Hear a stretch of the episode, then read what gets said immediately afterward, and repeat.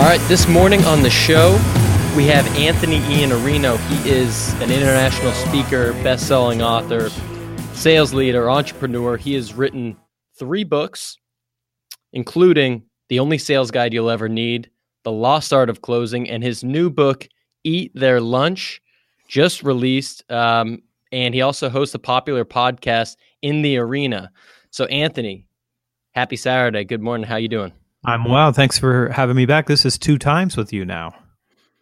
Second time, man. Yeah. There's uh, you're only my second recurring guest, so that's an honor. Who was your uh, first recurring guest? Uh, it was Jason Feifer. He uh, is the editor in chief over at Entrepreneur Mag. Oh, cool! Very cool. Yeah. So uh, excited to have you on, man. Yeah. Well, I appreciate you bringing me on. Thanks for taking a look at the book. Yeah. Yeah, let's uh, let's talk about what what inspired you to write a third book in three years. I, everything that I've heard from the book writing process is that it's grueling, it's really tough, um, and then you have to promote it. It's just a lot of work outside of the business that you own. The uh, writing the book for me is an act of joy the mm. editing book is the lowest circle of hell that you could ever find yourself in. So that part of it is extremely difficult. Uh, the the first book was really the only sales guide was really about who do you have to be to be a successful salesperson in B2B complex sale now. So it's what you would call a competency model. The second book was how do you become consultative, truly consultative and that was the lost art of closing. And then this one is um, something I've been doing for a long time. I call it level four value creation. It's in the first chapter of the book. It's about how do you become a strategic advisor and somebody that can really help people change. And the one thing that I've noticed um, is that we've sort of lost our competitive spirit in sales. I think for a whole bunch of reasons technology and inbound causing people to stop prospecting and a lot of opportunity creation being done by marketing and all these things that sort of make uh, it, can make it feel like it's out of your hands that your your future is something that's going to be determined by other factors.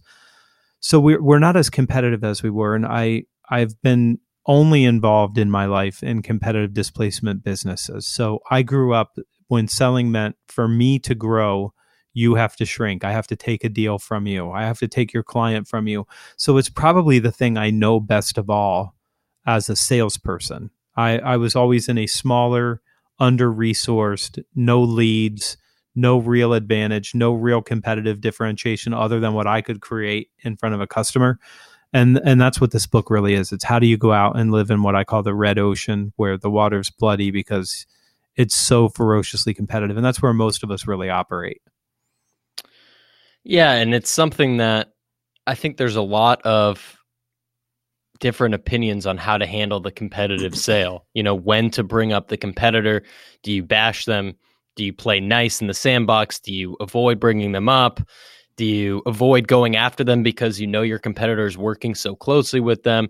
And um, it, it always it always kind of puts that knot in your stomach when you're talking to a prospect or a client and they bring up that one name or a few names that they say, oh, these guys reach out to me. You know anything about them? Or oh, we're already working with these guys, and you're just like, ah, oh, shit. And and it, it, you know it it takes it. Re- you really have to up your your sales game for a situation like that um, to make sure that you can you know grow the business and grow the partnership there's a lot there's a lot being written i, I know gong.io is writing a lot about when to talk about a competitor and i thought their their research was interesting uh, not because i believe that ai is good enough to to do what they've done but because i talked to them and i know that they actually loaded in competitor names to see when they were handled and then how successful the salesperson was so i think that the thing about big data is uh, it can be confusing for people and it doesn't really tell you the truth it, it gives you some ideas, but it, it, doesn't tell you the truth. You have to ask a lot of questions after the fact. But it sort of confirms something that I know. Like the later your competitor pops up, uh, the more difficulty you're going to have winning a deal. So you hope if they come up, they come up early and that you get a chance to do something. You never have to say anything bad about them and it doesn't help you. I mean, to go, those guys suck. They're awful. You should never work with them. It's a terrible strategy. It doesn't work for a whole bunch of reasons. If they're already working with your competitor, then you're like, wow, you must be super dumb to choose those guys. You made a horrible decision. Like, yeah, well, I'm not dumb enough to choose you now that I know that you don't really have any game around this. So the right thing to do in these situations is just to say, uh, listen, Tom, uh, they're a really good company. Uh, they do a lot of really good work. We have friends over there. We have tremendous respect for them. In some areas, what we do is different because we have different beliefs about how you generate those results. And if it's okay with you, since you know them, um, what I'll probably do is just try to differentiate what we see as being very different and some of the approaches that are going to be different and how it helps our clients get better results. Is that okay if I do that? Uh, and I don't need to say anything bad. I'm going to say something nice about them. They're they're good yeah. people. They're working really hard. They work for a good company. You know, the the tough thing is to say, you know, they suck and their business model's terrible and they're not profitable and they're going to go out of business. And you're like, well, they've been in business for 35 years. Like, wh- what what makes you think they're going out of business now? I don't know if their model works or not, but they haven't gone anywhere for a long period of time, and they maybe have been in business longer than you. So I think all yeah. these things that salespeople try, I mean, just accept it. You got a good competitor; they're tough, but in some areas, we're probably better than they are. Can I share that with you? And it does give you a jumping off point for differentiation early in the process, if you can handle that way. And now we're deeply into sales nerd talk. Uh, we're we're getting into when do you differentiate, and then very very tactical. But I think it's helpful to people to to think about you know what do you say about a competitor. Yeah, you know, and and how about what you say internally through your company, right? And I think that something that gets brought up a lot in say a, a sales meeting where there's a big rah rah and there's you know you're teaching maybe the team about competitive displacement and here's product wise or or service wise why we're better or why, where we differentiate and i think companies have the tendency to say oh these guys suck like here's the five reasons why they they're terrible we're better. And I think that's kind of a top down approach and it translates to how the salespeople sell. Is that something that you talk about with other companies or, or through your own business of, of how you talk about them in your day to day? You know, level one is product differentiation. So, level one is the value of the product. And mm. everybody has a good product. I tease people all the time. This is the iPhone 10s Max and it's not the 11s Max because they haven't made one. But when they do, I'll go buy it. And I will always tell people, you know, raise your hand if you're a Samsung person, and then they do, and I tell them, well, I'm allowed to bring my phone on a plane, and you're not allowed to. So that means my phone is better than your phone. But the the fact of the matter is, uh, this has three gigabytes of RAM, and the Note Nine has four. Uh, this screen on this iPhone is actually a Samsung screen that they bought from them, you know, because it is the best screen, and so th- that's where they got their their screens from for this particular phone.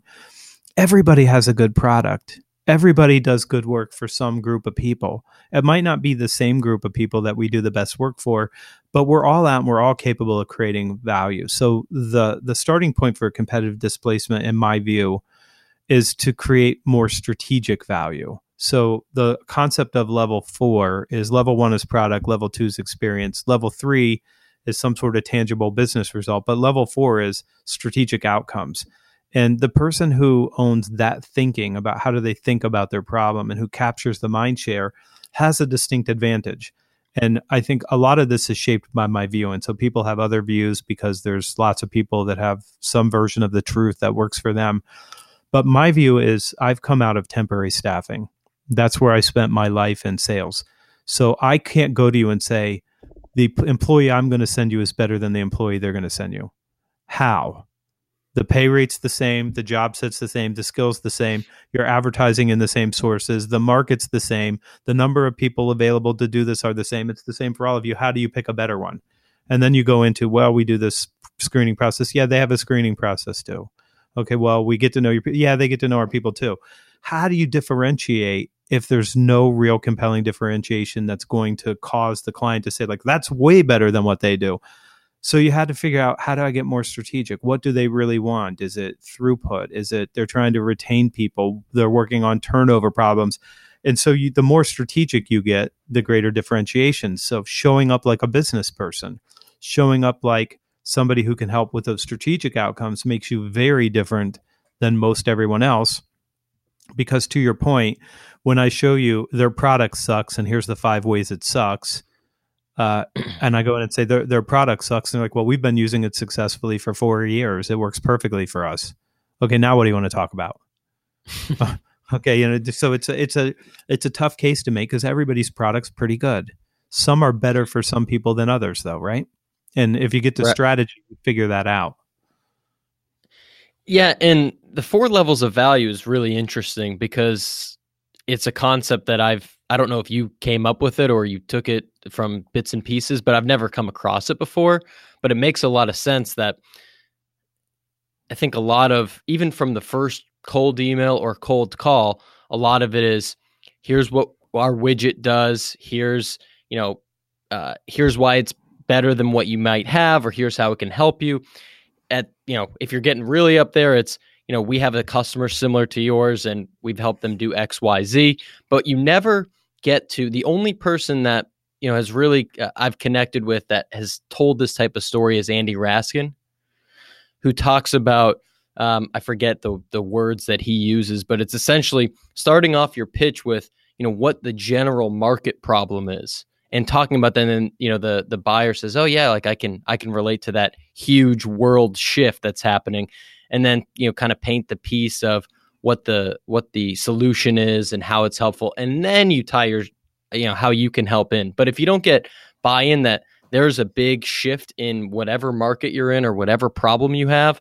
um, you're selling at too low of a level um, to make the significant impact. And i think that ties well with your level four I think that that's right. And I, I, don't know, Andy, but I, I can tell you, eh, I didn't invent the four levels of value. I just observed them. So I, I, it's, and probably for Andy too, it's the same thing. You make observations and you see why do they lead with product when product doesn't compel anybody to change?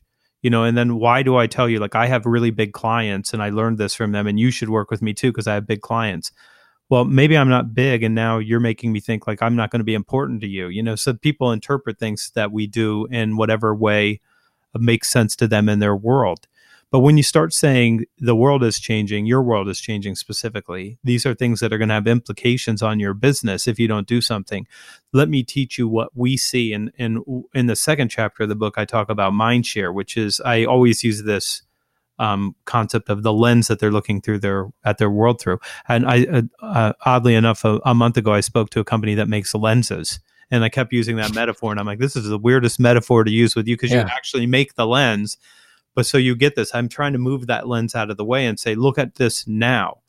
Now do you see a compelling reason to change? Now do you see that a better future is available to you? Now do you see what your choices are?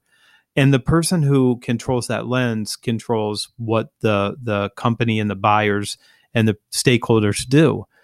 So if you let them keep the lens that they have the status quo is pretty comfortable. Do we have problems? Sure. But there are systemic problems in every business and we've learned to work around these or live with them. And so why do i have to change? And then you start saying wait but there's greater implications around the corner. Now now what do you see? And it's like you know what? We probably should have been doing something about this sooner. As a as a great example i fly to jfk quite often. And when i walk out of jfk i get a starbucks. Brutal. Yeah. I, I get a starbucks. And then i go to the uber line. And the last time i was there like the ubers are flying by. I mean uber uber uber one after another. And i walk by the taxis and there's a, a, a note on the window that says we have an app and you're like, you're late. I mean, you could have had an app a long time ago, but you didn't think that you needed an app. And you didn't understand that somebody was going to organize black cars and give people a much better experience. And it's going to give them more control over where they are and having, you know, a much better experience, but they didn't do it. And so the world changed and they didn't change with it. And the same thing with uh, Airbnb. Hilton should have done that. Marriott should have done that. Nobody knows how to organize and manage properties better than they do they're the best, but they didn't do it. So now you're can you're competing against an Airbnb who's captured people's imagination and given them different experiences. So these shifts happen. I would I would tell you that my view of a trusted advisor is you have to provide advice. That's it's only a two part recipe: trust and advice. And when you don't have the advice, you're missing the whole thing. But to walk around behind and go to the taxi industry and say, man, that looks like that hurts a lot losing your total market to a big competitor like that. You should have done something sooner. Like where where were you? I mean, you you have to tell people to change before the market hurts them. I mean, that's what your job yeah. is in sales. And it didn't used to be that way. It used to be like we're going to react, you have a problem, we would ask you, "What's keeping you up at night? What's your pain?" Now we have to go to you and say, "If you're not awake at night worrying about this, you're making an enormous mistake." So we have to come and get in front of it. And that's really the concept behind level four is how do you get strategic enough to be able to help compel change before change is necessary or before it's too late. Yeah, and the one thing you touched upon was the piece of empathy and putting your and, and really seeing the the different prospects as who they are as a person. I think that's something that almost, if not every salesperson or entrepreneur might overlook is that I'm not just selling to Anthony, the sales director. Uh, you know, Anthony has a few kids, he has a wife, he lives somewhere, he likes to play golf, uh, and he has this whole other life.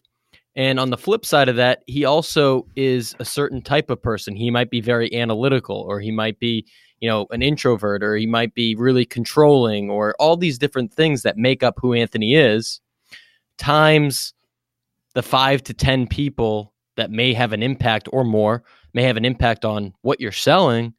It's so it's a lot more strategic than I think people are making it out to be and, and can be a lot more of an art than this there is I guess a scientific aspect, but I'm starting to see that it's more of an art form than than a pure science. Well, it, it it can't be pure science, and you know my friend Gerhard, you know, always challenges me: is sales an art or a science? So you need to define what science is. So science is a process by where we find the truth. That that's what science does. It finds the truth. And so when people mm-hmm. say there's a science to selling, they're wrong because there's not a single source of truth. And and I would I would go with Neil deGrasse Tyson who said that um, as soon as human beings enter anything, it immediately goes nonlinear. And that's why physics is easy and sociology is hard because once mm-hmm. humans get into it, it gets messy. And mm. humans want different things. So if it's science, science means if I do experiment A, I get result B. And then I say, Tom, you you do experiment A, see what you get. You're like, I get B. And then I give it to somebody else, like you run this experiment. What do you get? everybody that does this gets B. Okay, fine. So now I have a sales process. So I've made it scientific. So I execute the same sales process you do, and I lose and you win. How's that possible? Because there's enormous human variables, and some people have low blood sugar and uh, they're just angry. They just woke up angry. Their blood sugar's low. They're dehydrated. Uh, their kid is in an expensive college and they're having trouble making ends meet. They really hate their boss. They're trying to find a new job. I mean, so there's just unbelievable amount of variables involved in every one of these scenarios. So is it art? Yeah, art art is different. Art says that I'm going to I'm not going to ignore what I can figure out by looking at what science might even tell us about how people buy and things like that that we can see patterns but I'm also going to look at the individual and try to figure out who is this person? What do they need? How do I help them? Why are they thinking what they're thinking? How is this going to impact them? And the one thing that I'll tell you I notice the most about consensus building now is that when somebody makes a change and there's 14 people in the room and eight of them want to do something, the other six are losing power in some way. They're losing hmm. some way to protect their silo and so they're going to drag their feet, they're going to dig their heels in. And unless you can go and try to make it better for them, a lot of times they'll work really hard to undo whatever it is that you're doing. So in the book, there's a lot of chapters about stakeholders and deciding yeah. who has a preference. Why do they have that preference? What do they need? How do you serve them? Because the better you are at that art, which I think is an art, uh, the better it is. And I know I know all the science guys are like, yeah, but if we put an fMRI on your head, then we can see that when somebody says this, yeah, but I can't walk around with an fMRI while I'm having a sales call. Like, could I get each of you to put these electrodes on your head so I can watch what happens? yeah, it doesn't work yeah. that way. But my my strong belief is that as human beings have evolved over say three million years. Uh, we can already pick up when somebody's lying to us. We we already can pick things up without having to have the fMRI in the first place. Yeah, and it's it's really tough to do, and it's you do have a lot of tactical advice on stakeholders in the book, but I think it's also like something that you got to learn by doing because every person's different, every team's different, every there, there's no situation that that happens again and again when you get into a complex sale like that, um, and it's just a lot of a lot of A/B testing. I I was in a room where at some point in my life, uh, you think that people that have titles are the people that you need because they have a title. So they have the formal authority. They have the the structural authority of a hierarchy. They have that. And so you look at them and you think these are the ones I need. And then at some point you notice that there's somebody sitting in the room that says nothing while you're talking. They don't say a word. And then somebody looks over at him and says, uh, Tom, what do you think about this? And they're like, I'm not sure yet. And you're just like, oh no. at some point you realize it doesn't matter who has the formal authority. This person has enough influence that the person of authority just asked their opinion on this and they're not willing to share it out loud. You now have a problem. And you don't learn that until you learn it. You think, well, the people with the the power are the ones I need. Mm, you need the people with influence and influence is invisible. It's like a gravity or radiation. It's working on you and around you all the time but you can't see it. But just because you can't see it doesn't mean it's not the most powerful force on earth. You know gravity's rather persistent. It seems to work everywhere on the planet. And influence is the same thing. It works that person that gets to whisper in the CEO's ear. You don't know who that person is that's sitting in that room and if you can't elicit it but you you don't learn that until you learn it because you realize that the person that killed your deal had no formal authority, massive influence, and said nothing while you were in the room. I'm not saying that that happened to anybody I know personally, but I did learn it at some point in time. Let's just leave it at that. Yeah. I learned it the hard ha- way. Oh, and so that's that's emotional intelligence, I guess, right? It's just understanding human beings better. Like, what are your tips for that? Does that just i guess it comes over time or there, have there been any people or books or anything that have made an impact on your success in that realm? The, one of the books that probably had the greatest impact on me in that regard there's a couple. I mean emotional intelligence by daniel goleman's great. It's worth reading. Uh, it's a little bit too scientific and uh, not as tactical as some something i would have needed at another time Seven Habits of Highly Effective People. Stephen Covey just mm-hmm. had a metaphor for there's an emotional bank account with each person, you know, in your life. And you can't make a withdrawal that exceeds the deposits that you've made in that emotional bank account. And there was something about that metaphor of just thinking about, oh, wait, so I have to load this up before I can make a withdrawal. So before I make an ask, I have to give them enough value that I can cover the ask I'm making for. That was a mindset shift for me that I immediately mm-hmm. started thinking, what does that person need? What, why are they doing that? What is it that they want? What are they trying to do? What are they afraid of? And if you look at that, then you start to see things that you wouldn't see otherwise because you're actually looking for those things and you're paying attention. And I, I had this conversation with somebody that I interviewed for my podcast yesterday about empathy. And I like empathy. I think it's important. So empathy is walking a mile in someone else's shoes but I like compassion uh, even more because compassion is recognizing that the shoes are two sizes too small and that I got to get them into a better and a bigger pair of shoes so that they can be happy and comfortable. So what is it? Wh- wh- why why are they struggling? What do they need?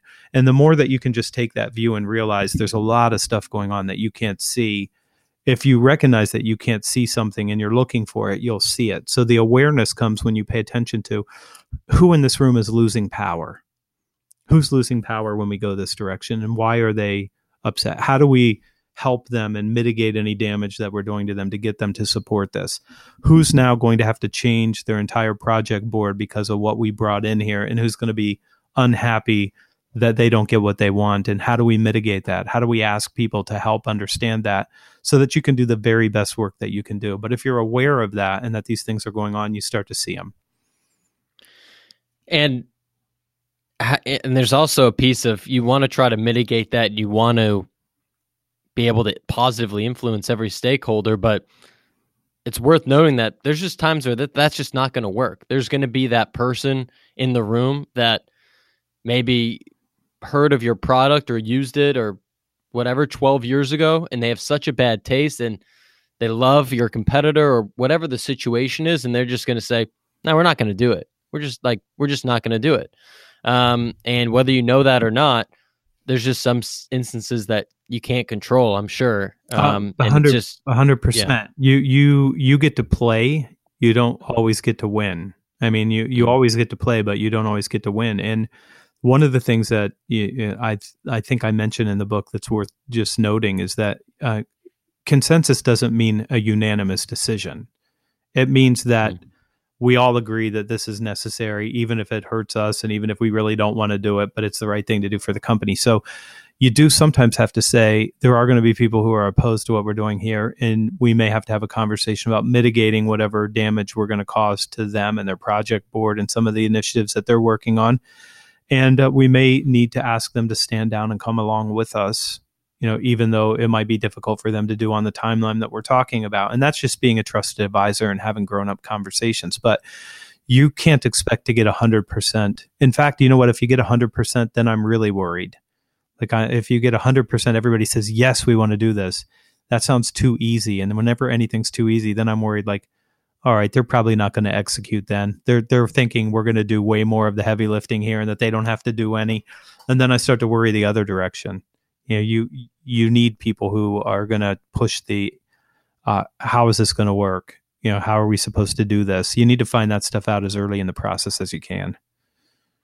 We're getting and, super tactical here. So yeah. this is super sales nerd talk today. Yeah let's yeah i mean hey we're we're just nerds nerding out. Um, there's a lot of salespeople that that tune in and i think they'll appreciate this because you know a lot of I, honestly, I think a lot of the content that goes out around sales is kind of fluffy. It's hey, add value. It's um, you know, like be the trusted advisor, whatever. But it's not the tactical. How do you actually do that? Or um, you know, all of these. There's a lot of buzzwords out there. So I think, um, at least for me, it's it's helpful to get into it a little bit um, and hear your perspective. Now, here's something that I want to bring up on this topic too. We're we're talking about things in sales that these deals are they're complex and all this emotional intelligence this takes time and it's kind of like a chess match that you're trying to influence the pieces you probably have to do some internal influencing that we won't even get into but it's that's a whole nother piece the point is that it takes a lot of time and in a sales culture where you might have a monthly or quarterly target that you might be behind on, and everyone goes through those ups and downs. Do you have advice for people that, you know, how they can really focus on the long term vision and not sacrifice what could be really fruitful six months from now because they have a target two weeks from now? The best advice I think I can give on that was the lost art of closing. And the reason I put that book before this one is because the process takes as long as it takes. But your bad behavior as a salesperson can make it take a lot longer than it needs to. And the customer's bad behavior as somebody who needs a better result can also make it take way longer than it needs to. So what what I wrote is um, my best version of how do you have all the conversations that you need to have to compress the sales cycle, not just for you and your quarterly number, which is important and you have to do that too, but also for them to say, if this is the right thing for them to do, uh, better results now are better than better results six months from now. And if, if there's an ROI, and let's say it's a million dollars over six months, a million dollars coming back into their business now is better than a million dollars coming back into their business a year from now. And so we, we have to start looking at this and say, what are the conversations we need to have? And in that book, I wrote down 10 commitments. I need you to give me your time. I need you to explore change. If it makes sense to change, then I need you to commit to giving me the time and the resources and the money to do it. I need you to collaborate with me and design a solution. I need you to get the right people into the room so we can get consensus on this thing for sure. I need you to invest, review, let me resolve the concerns, and then I can ask you. And the more you recognize that they have to go through these processes, and it's a nonlinear framework. So it doesn't always go in. And sometimes you know this because you sell. So it can be discovery, discovery, discovery, presentation. Wait a second, more discovery. You know, it, it doesn't always work in a linear fashion. Oh, yeah. somebody just came into the process now. They want to start over because you didn't do discovery with them. And you're like, okay, All right. So that's you. You have to ask who else is, cares about this enough to be here and who do we need to bring onto this team? If you want to compress the cycle, you have to control the process, which means you need to explain if you sell the process to the the prospects that you're working with, very very smooth from one commitment to the next, not that you're not going to have to go back and forth through some stages, but you'll compress the cycle because you've shared with them these are the things that we need to do and this is how we think it works now I can serve them and I can get them to do the things that they need to do. It's when they start skipping or we start skipping. And so they like, listen, Tom, uh, you're great. Love you. Love everything you said. Send me a proposal. And you're like, wow, that's great. They want to see a proposal. Yeah, but do you have consensus? Did they collaborate? Is the solution already 100% right? Needs no changes? Have you resolved any concerns they have about execution? Can they sign that and just buy? Maybe the answer is yes but maybe the answer is no. And and they look at it mm-hmm. like oh it's pretty close you know i wish it was a little bit different because we could probably do something with it but it's not right yet. And anybody listening to this if you're in sales and you've handed over your proposal and you're still waiting for somebody that said they were going to meet with their team and get back to you two weeks ago and you've been waiting for like three and a half years now you know why that happened. Is because they looked at it and were like nope this is wrong we can't do it right now. And it got moved aside. But that's us that's us. We're responsible for controlling the process. And I know, uh, I know everybody's talking about, oh, the buyer has all the power, and you should just try to serve them. No, you shouldn't. If you're trying to serve people, you go and talk to them about what they really need to do, not what they want to do. They want to skip all of these steps and just get the result that they want. But skipping it means they don't. So if you want to be a trusted advisor, you go in and you say, uh, Tommy, that is one ugly baby. I mean, that's the ugliest. In fact, I could put a ribbon or a bow on that baby's head, and then we're both looking at an ugly baby with a ribbon or a bow on its head. I mean, it's ugly. You know, you somebody has to be the truth teller and say, "Look, this isn't going to work." I can give you a proposal right now, but we're leaving out all these people who are going to care about this and who we need to help us do this thing. My best advice is why don't we bring them in? And I know that there's going to have some issues, but let's deal with them now so later on we can execute. Somebody has to be the one that does that. Whose job is it is the question. The buyer doesn't know. They don't have a process. And I would tell you there, there's not a buyer map, there's buyer maps. Each one has their own view of something that they want. So when you think that, when you look at a buyer's journey, oh, the buyer's in this stage of the journey. No, some buyers are in that stage of the journey. Some of them are not on the journey at all yet. Some of them don't want to go on that journey. Okay, so now what does that mean for us? So you got to start managing that process. Yeah, and it's just yeah, I mean that's an interesting piece to think about too. And I mean, if you're sending an RFP or you're sending a proposal and you send it via email and you don't have a meeting on the calendar, you don't have a call scheduled, you, you should probably go focus somewhere else because you probably lost you probably lost that deal. Um, I want to take a little shift from. I know we've been super tactical. We've gotten the weeds put on our our glasses and nerded out, but I think a lot of you know part of sales is those tactics, but I think an even more important part is uh, you you call them intangibles, the mindset, the attitude, all the different pieces. I think that is especially for people that are just starting sales. Maybe they just graduated college and are getting into it. You're not going to have all of the the hard skills solved out, but some of the intangibles that you can work on, I think, are really important. Maybe we could talk about that a little bit. Some of the ones that you think are most prevalent. Yeah, I mean, there, there's a, a, whole bunch of them, and I, I think that's exactly right. People always wonder why are they so successful. They have a an inferior product, they have an inferior company, and they're killing it. How is that? How's that even happen? Well, they have all the intangibles. They tend to have uh, the ability to have what you call empathy or emotional intelligence. Uh, we changed that to caring in my first book, The Only Sales Guide, because the editor that looked at it's like this is way too complicated. You got empathy, you got emotional intelligence, you got caring. Can't we bundle them all together? And uh, because you only get sixty thousand words in a book, he's like, you don't have this many words. You have to get rid of some words, so we need to compress it. But those things matter a great deal. Are you other oriented? Are you working in service of other people? Do you have the uh, empathy to understand and the emotional intelligence to be able to work with a group of people. Yes, so that that's an intangible that will over-index. Do you have a sense of humor? Can you bring levity to a situation? Are you the kind of people that people want to be around? All right, so uh, intangible. And some people have more of it than others. It's not distributed equally. But if you want to be easier to get along with, uh, sleep seven hours at night instead of six, and uh, drink a lot of water so you're not dehydrated because most of us walk around dehydrated, and get a better attitude. And uh, attitude's another thing. It's a total variable from one person to the next. And some people are pessimistic and cynical. Right now, your listeners, half of them think Trump is a great president, and the other half hate him. You know, and and and the, that they're split evenly that way. But they're all many of them are on Facebook right now arguing about it, and they're pessimistic, cynical, and concerned about things over which they have no control.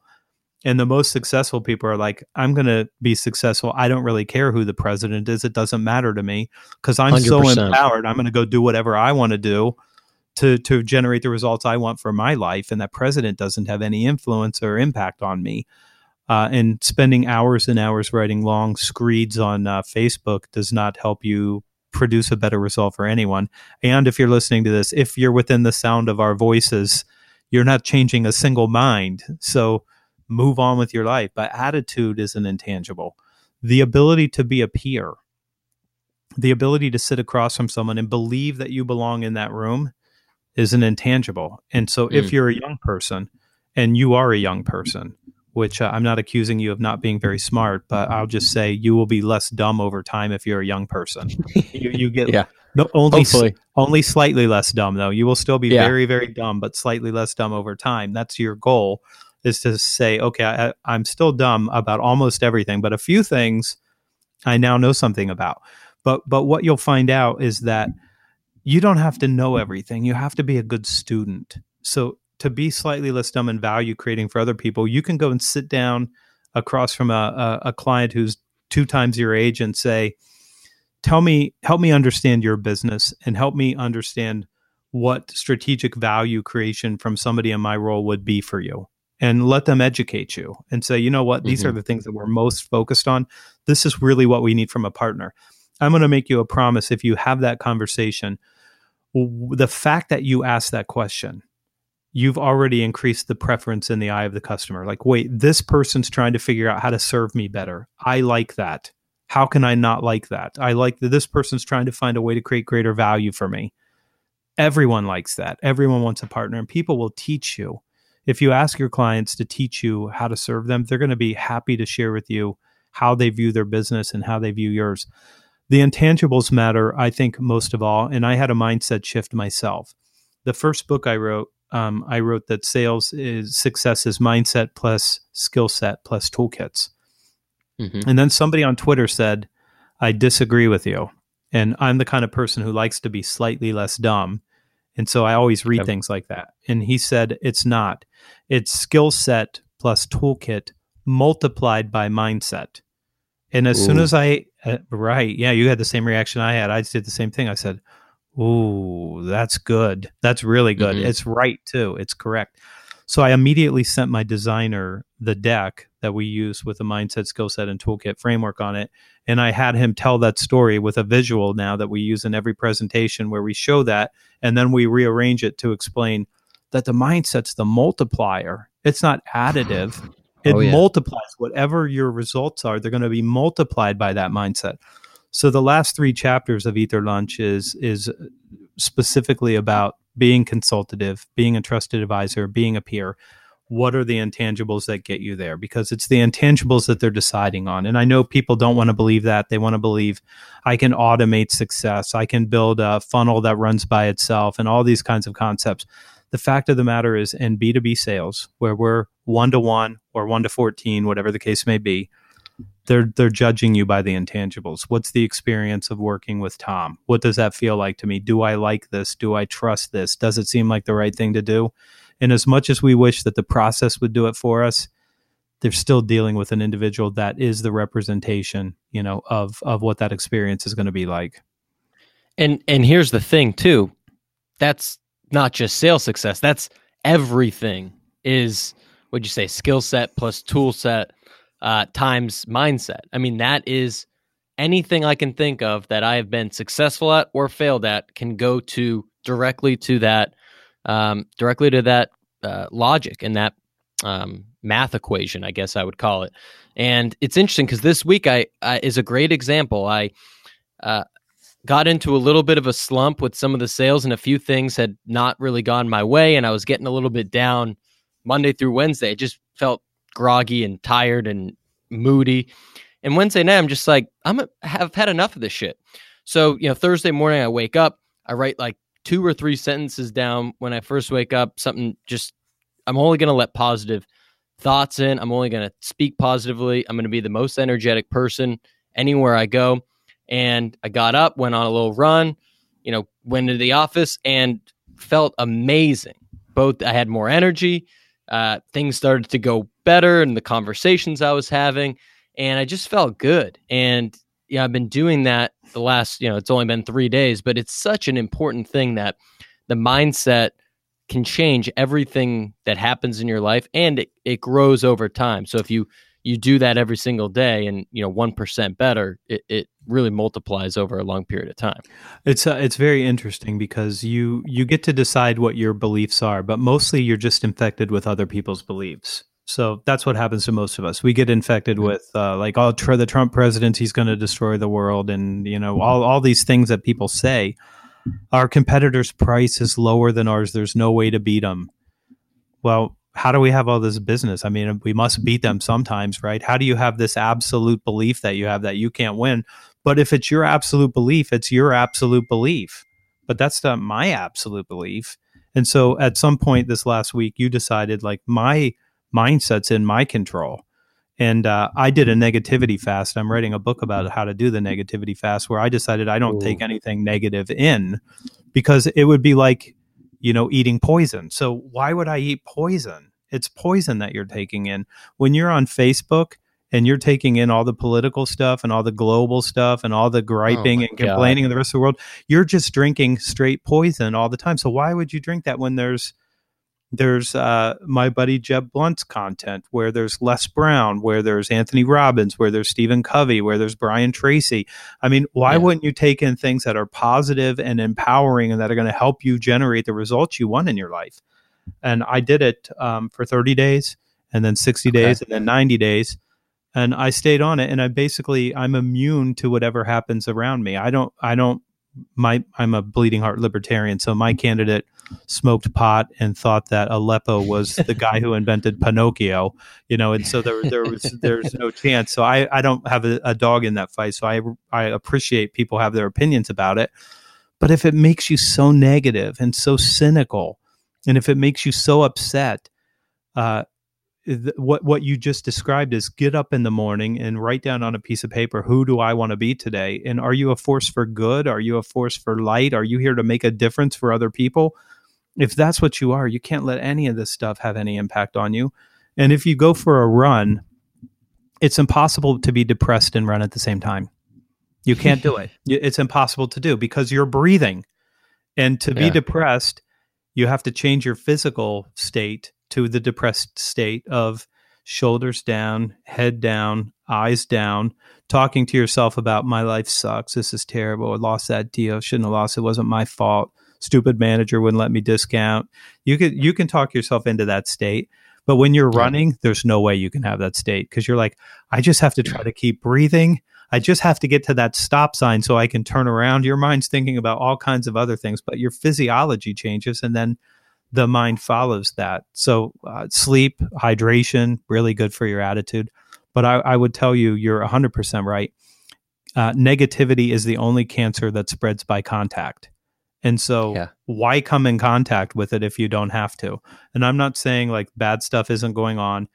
Since the world started spinning 4.8 billion years ago, bad stuff has been going on. Okay, right. so that, that it, and it will continue to go on, but a lot of good stuff goes on here too.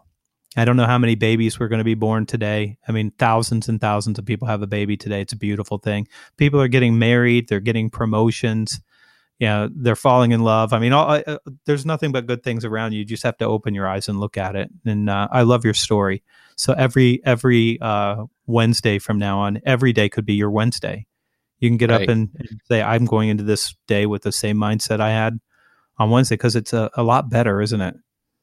Yeah, I mean it's it's incredible. I pride myself on being someone that is usually on the up and up and keep my mindset well. And I, I found myself in that slump. I think everyone has those days or weeks and it's trying to limit that. But you you consume all of the content from those people like that you had mentioned and they all have their different spin on it but everyone's saying also kind of some of the same things they've, they've been tried and true methods to feeling better it's go on that run. It's get seven eight hours of sleep. It's drink water. It's read something positive. It's you know go do something for someone else that they're not expecting.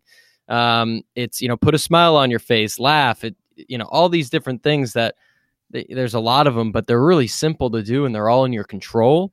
And you can almost flip a switch and you start to do those things and you think about the positive things like oh actually you know, things are going pretty well here and i like my coworkers and you know this deal just closed and um, i think that girl's checking me out or whatever it is and like your world just starts to look a little bit better when you focus on the positives that's what i mean the world's going to be whatever you look for I mean that that that's for all of us true, and we we do know what to do. We've known for a long time pick up Ryan Holiday's The Obstacle is the Way. I mean, the the Stoics, unbelievable. You, know, you just you you decide what something means, and you know it's a, it's a morbid way to say it. I said it on the newsletter last week. You know, you're 108 billion people have lived on this planet and died, so we're almost certain that that's what's going to happen to you at some point in time. No, almost certain. I know a lot of people are trying to figure out the technology to keep us alive forever, but if that's true, then you have today. I mean, you have right now so you get to decide what you do in the dash between your birth date and the day that you leave Earth. Decide what you're going to be and what you're going to do because nothing else really matters. If the if the end is already known, I mean, all you have to decide is w- what you want to do between those two times. And I think why not be a force for light and a force for good and make a difference? And uh, I, I wrote this in the the newsletter. You know, the pyramids in Egypt the pharaohs buried themselves with everything that they wanted in the afterlife. So there's lots of gold and all kinds of you know artifacts and jewels and all this other stuff. It's still here. The pharaohs are gone, but it's still here. So that can't be going with you uh, when you leave. It's not leaving with you. So where do you put your focus? Yeah, and it's it's such an important thing. I'm glad we're talking about it. I, I want to ask a little bit about the negativity fast because I am very intrigued by that. Um, what what exactly did you block out, and how did you how did you do it? So I did I did this when social media was still in its infancy, so it was easier for me than it is for people now. Uh, I turned off AM radio completely and I yeah. turned off uh, so NPR, all all of the the uh, anything that was political or global events driven. I turned that off. I turned off the television completely, so I watched no news. I read no newspapers. I read no magazines. Uh, I I tuned out any human being that was negative in my life. I avoided uh, for 30 days. I started to avoid. I'm not.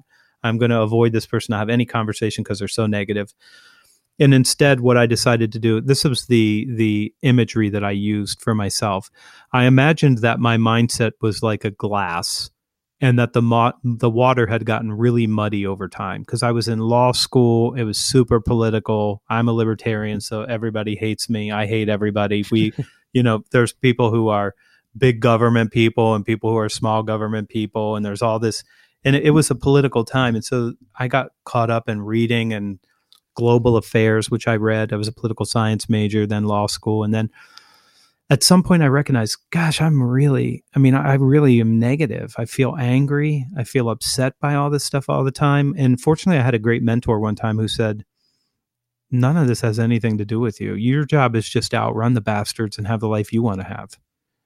And I'm mm. like, say that again. I mean, what he said, just outrun the bastards. I mean, whatever you have to do, pay your taxes, do whatever you have to do. Just get, just have the life for you and your family that you want. That's all you can do. And it stuck with me. So instead of that, I decided to get that muddy water out of the glass, I could try to pour it out or I could try to blast it out with a fire hose. So I went with the blast it out with a fire hose. So I, I bought Stephen Covey's Seven Habits on audio. I bought a number of Anthony Robbins programs on audio because he has a, a very empowered mindset. I bought uh, Les Brown, who I mean, when Les Brown laughs, if you don't find joy in his laugh, then you have no soul. I mean, it is it, it is infectious for sure. And I just started finding as much positive stuff. Zig Ziglar's uh, Born to Win and See You at the Top. I bought those audio programs, and I decided for 30 days, all I'm going to do is try to flush all this out with just positivity, positivity, empowerment, one thing after the next. At the end of 30 days, I felt better but I also liked it so much, how much better I felt that I'm like, I'm going to do it another 30 days. So I thought, okay, yeah. so I had to get some more content because if I'm in the car, if I'm running, if I'm in the shower, I'm only listening to the most positive things I can find. So then I started listening again. And then at the end of that 30 days, I'm like, there's no reason to turn any of this back on now. There, there's, there's no longer a reason right. to turn on the radio or to watch the news and to be upset by any of these things. So I'm aware of everything that's going on. I know that somebody who's a kook sent bombs. I'm aware of that. I know there's an election coming up. I'm aware, but I'm not attached to the outcomes of those. I'm not upset by what happens. Um, and I'm now a, a person who's positive instead of negative because the world will continue to infect you with beliefs. And I would tell you there's a, an industry here in the United States that thrives on separating people from each other into little tribes to argue with each other for attention and and advertising dollars and money and to uh, to decide where power flows in this country. And so I, I am not part of that anymore. I'm I'm aware of it. I'm seeing it, but it, it isn't going to impact what I'm here to do because I I have a dash too. I have a beginning and right. an end. I hope you know. And and if I was going to be bit by a vampire, I would have wanted it to be when I was closer to your age than my age. It would have been better at that time. But I don't think that there's going to be this immortality that happens very quickly. So, what do you do with your time? If you're going to be a force for good and make a difference in people's lives, get rid of the negativity because that will help you go and help other people get rid of their negativity when they see that you're a positive force and that this stuff isn't causing you to say, I can't have the life I want or I can't be what I'm supposed to be or make the difference I want to make the difference of because you can you can. It's a decision. And and that's the thing about mindset. It's a decision. You decide. And you decided on Wednesday. That was a decision that you made. You said, I'm going to yeah. change this right now. And you changed it and it worked. Yeah, it's and that's part of the reason why, you know, I'm we're talking today and I'm doing this show and I'm doing the blog is that I see so much negativity out there and you know probably since you know, for a very long time, there's been negative media in newspapers and radio and uh, carrier pigeon back in the day or whatever. But you know, it's it, it's the impact that you can have on your life and others' lives if you're positive and you stay positive and you focus on the right things. And not only are you learning from positivity and it, puts you in a better mood, but you're actually probably learning quite a bit uh, of actual useful things for your life from the people that you mentioned um, because i'm a subscriber to all or almost all of those people um, and have learned a, a, tremendous amount and plan to learn a lot more so i can get a little bit less dumb uh, as i get older. Yeah. Good good strategy. Slightly less dumb from day to day. Yeah.